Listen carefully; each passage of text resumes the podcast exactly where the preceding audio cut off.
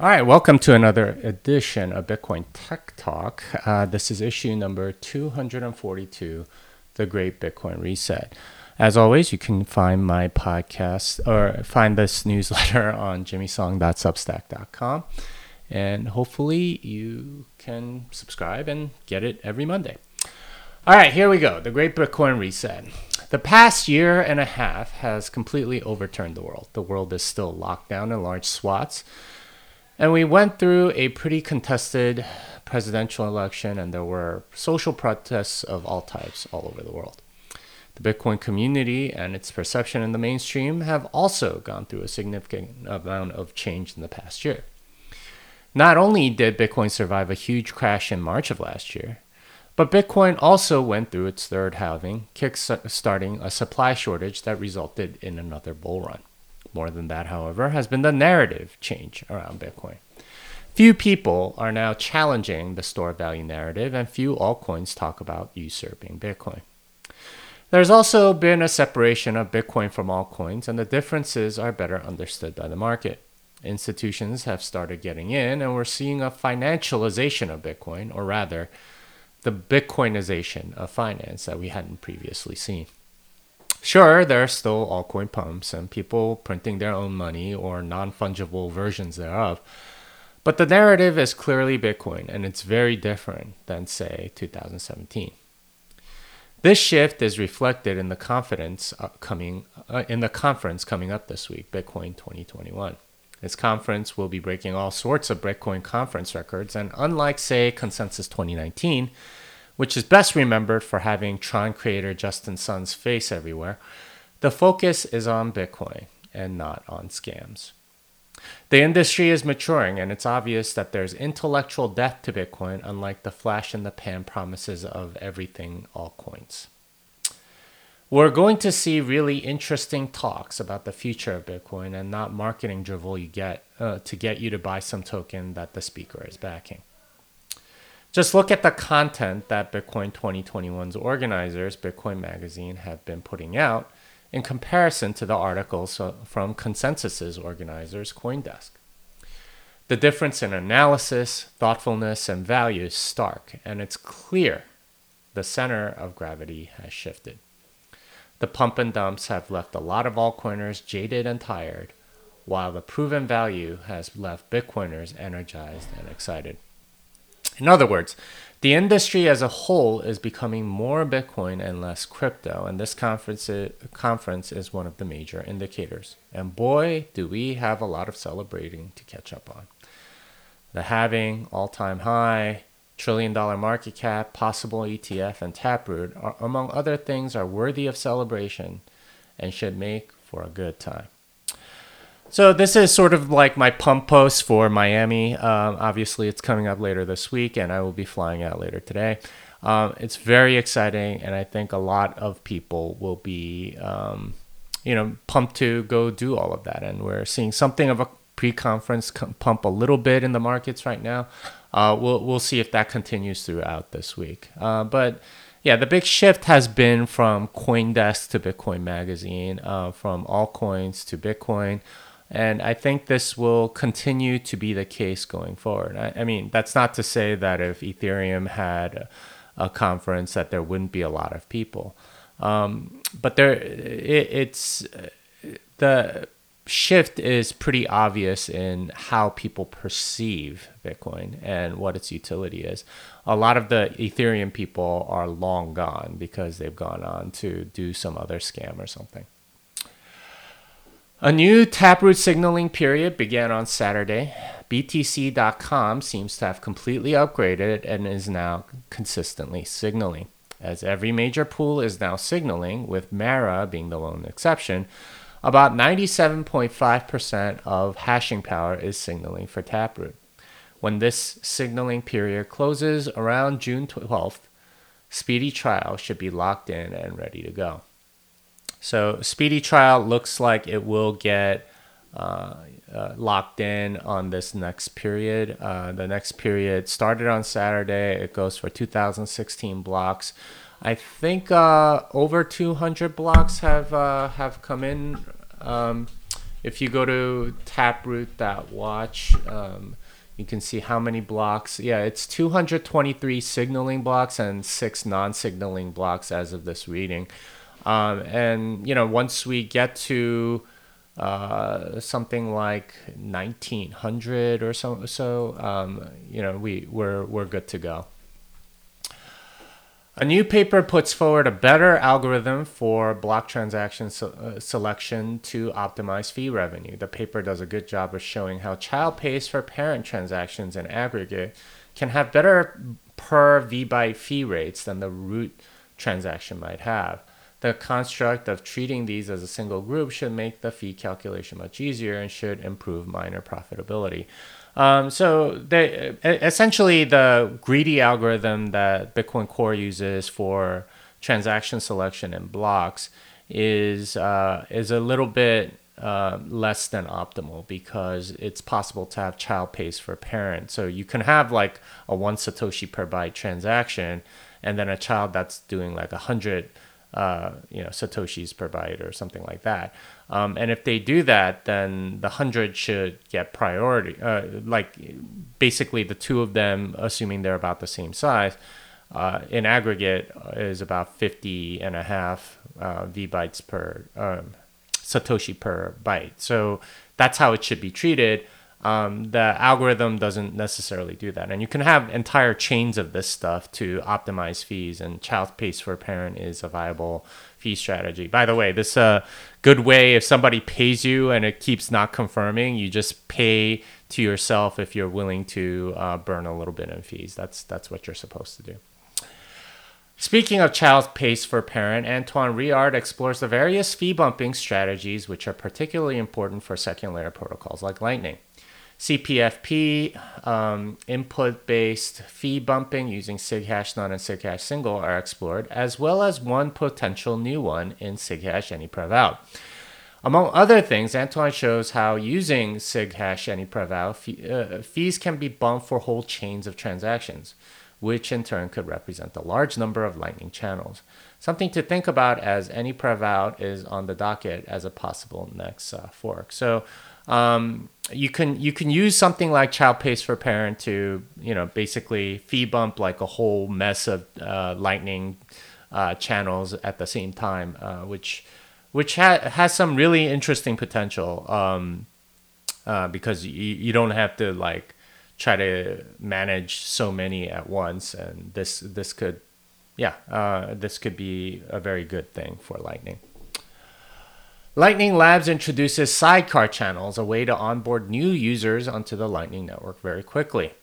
Their Lightning Pool uh, is a liquidity provider market with lots of inbound channels, and someone can buy inbound channels for nodes that haven't yet been spun up.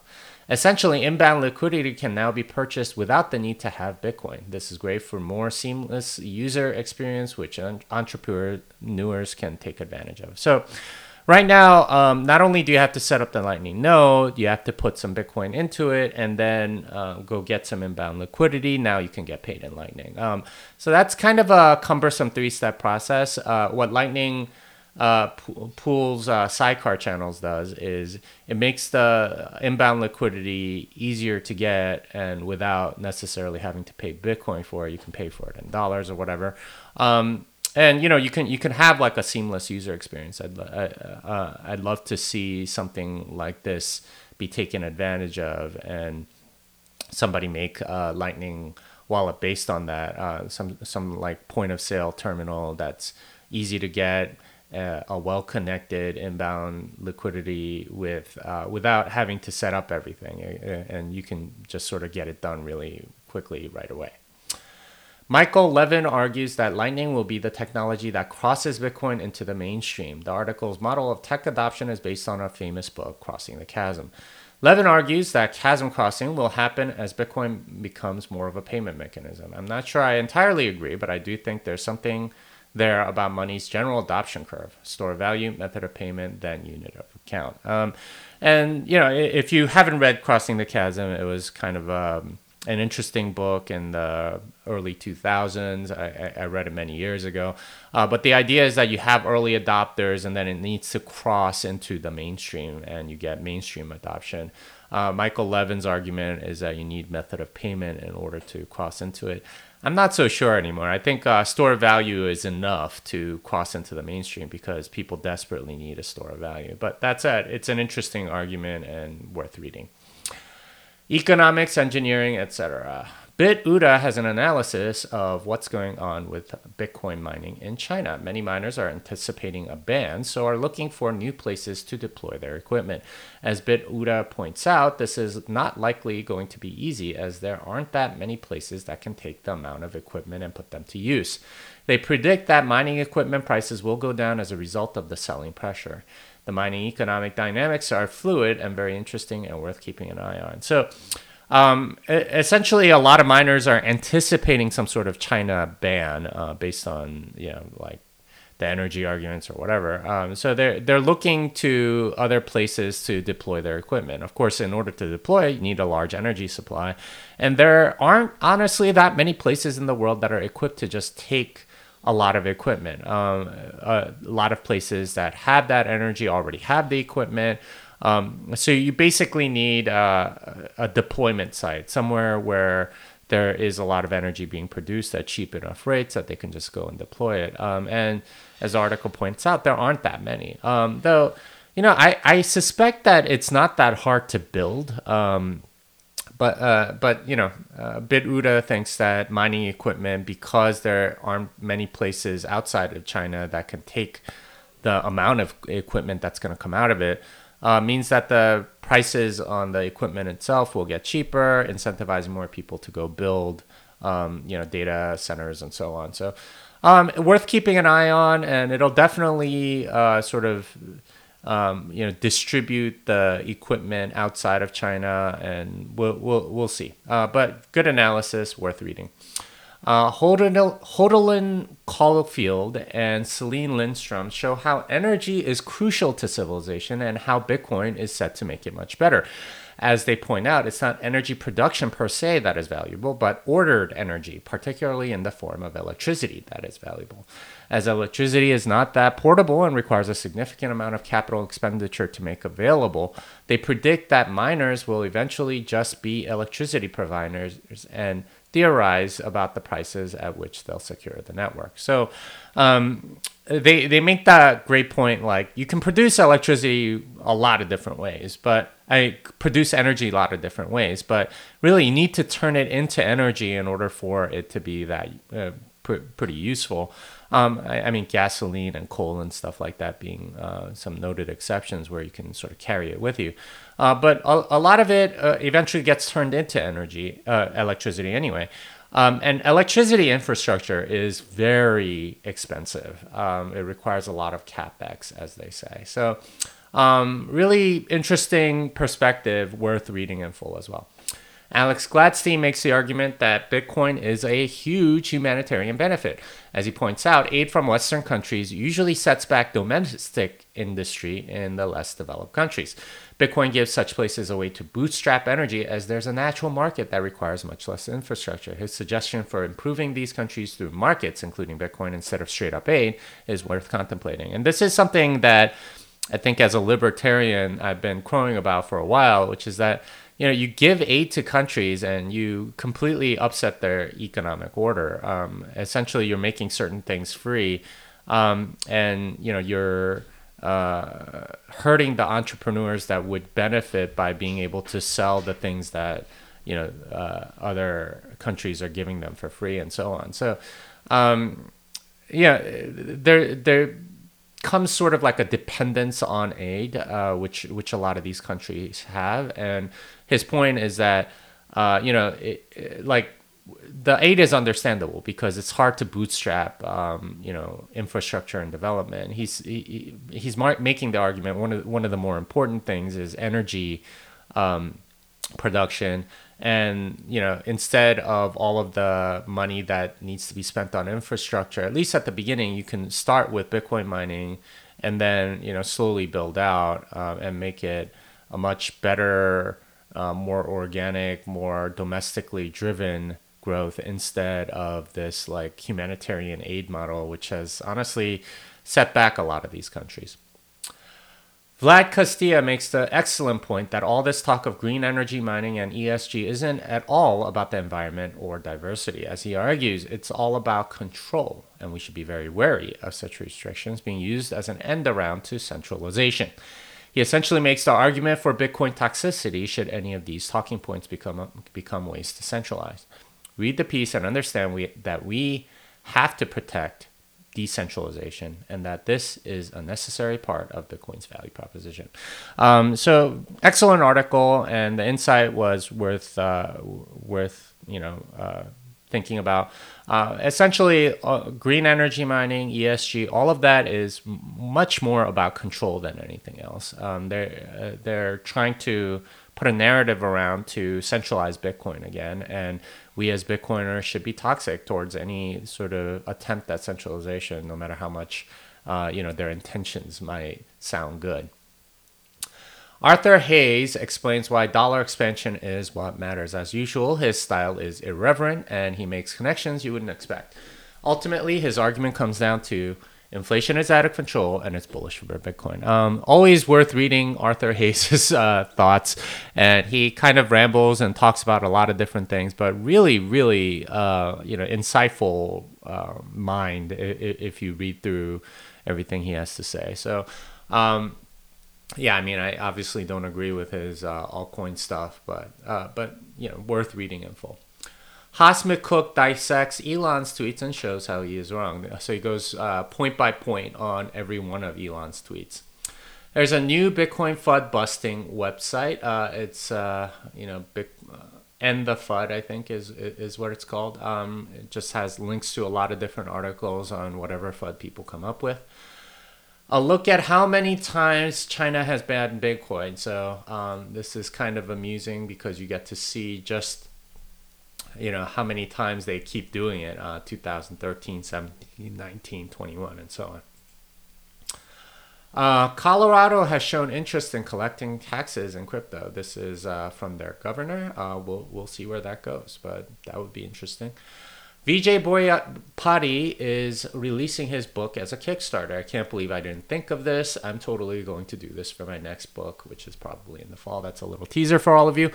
Um, but yeah, he is releasing his book as a Kickstarter, uh, and he's already raised $100,000, which is more than I've made on my other books. So I'm totally going to do this an interesting thread on how institutions manipulate the market. Um, so yeah, read through it. It they basically go through how they uh, go to like the illiquid exchanges to manipulate the price and um, and you know get some stories out in the media and so on. And I think we're seeing that in Bitcoin now. Another week, another DeFi project scams its users. This one was particularly awesome because uh, you know, the website literally said, We scammed you guys and you can't do shit about it. Um, I am in Miami this week. Um, I'm literally flying out in a few hours. I am hosting a Christian Bitcoin prayer breakfast on Friday, June 4th at 8 a.m. near the conference venue. Um, I will pro- uh, I will be posting a link later today, um, and you know promoting it and so on. But yeah, it, it should be a good time if you're a Christian and you can meet some other people and so on. I will also be at the Bitcoin Standard Conference on August 12th to 14th in Mexico. The Programming Blockchain Seminar is in Mexico on August 10th and 11th, and uh, it's a two day seminar for programmers. Um, I am starting the Miami one literally tomorrow, so um, yeah, you're, you're not likely to get in even if you have time. Uh, on this week's Bitcoin Fixes This, I talked to Adam Dirks and Bethany Hamilton about identity. Adam and Bethany talks about how they st- stay grounded in a social media obsessed world. Um, it was great talking to them. They are awesome, down to earth, um, you know, Bitcoiners, and they have sort of like that high Hawaii vibe. Uh, enjoy talking to them. You should take, check it out. As usual, I read through last week's new- newsletter on Twitter Spaces, which you can find. I was on a podcast previewing Bitcoin 2021. Um, so uh, you can go check that out. I was also on Theology of Business to talk about Bitcoin and the new book. My other books are here. That's uh, the Little Bitcoin book and Programming Bitcoin. Unchained Capital is a sponsor of this newsletter. I uh, I recently joined as an advisor, and the advisor announcement should be coming out in the next couple days. I know the team and I'm excited about what they're building. If you need multi sig, collaborative custody, or Bitcoin native financial services, learn more at unchained.com. All right, Fiat Delenda Est. This song is done.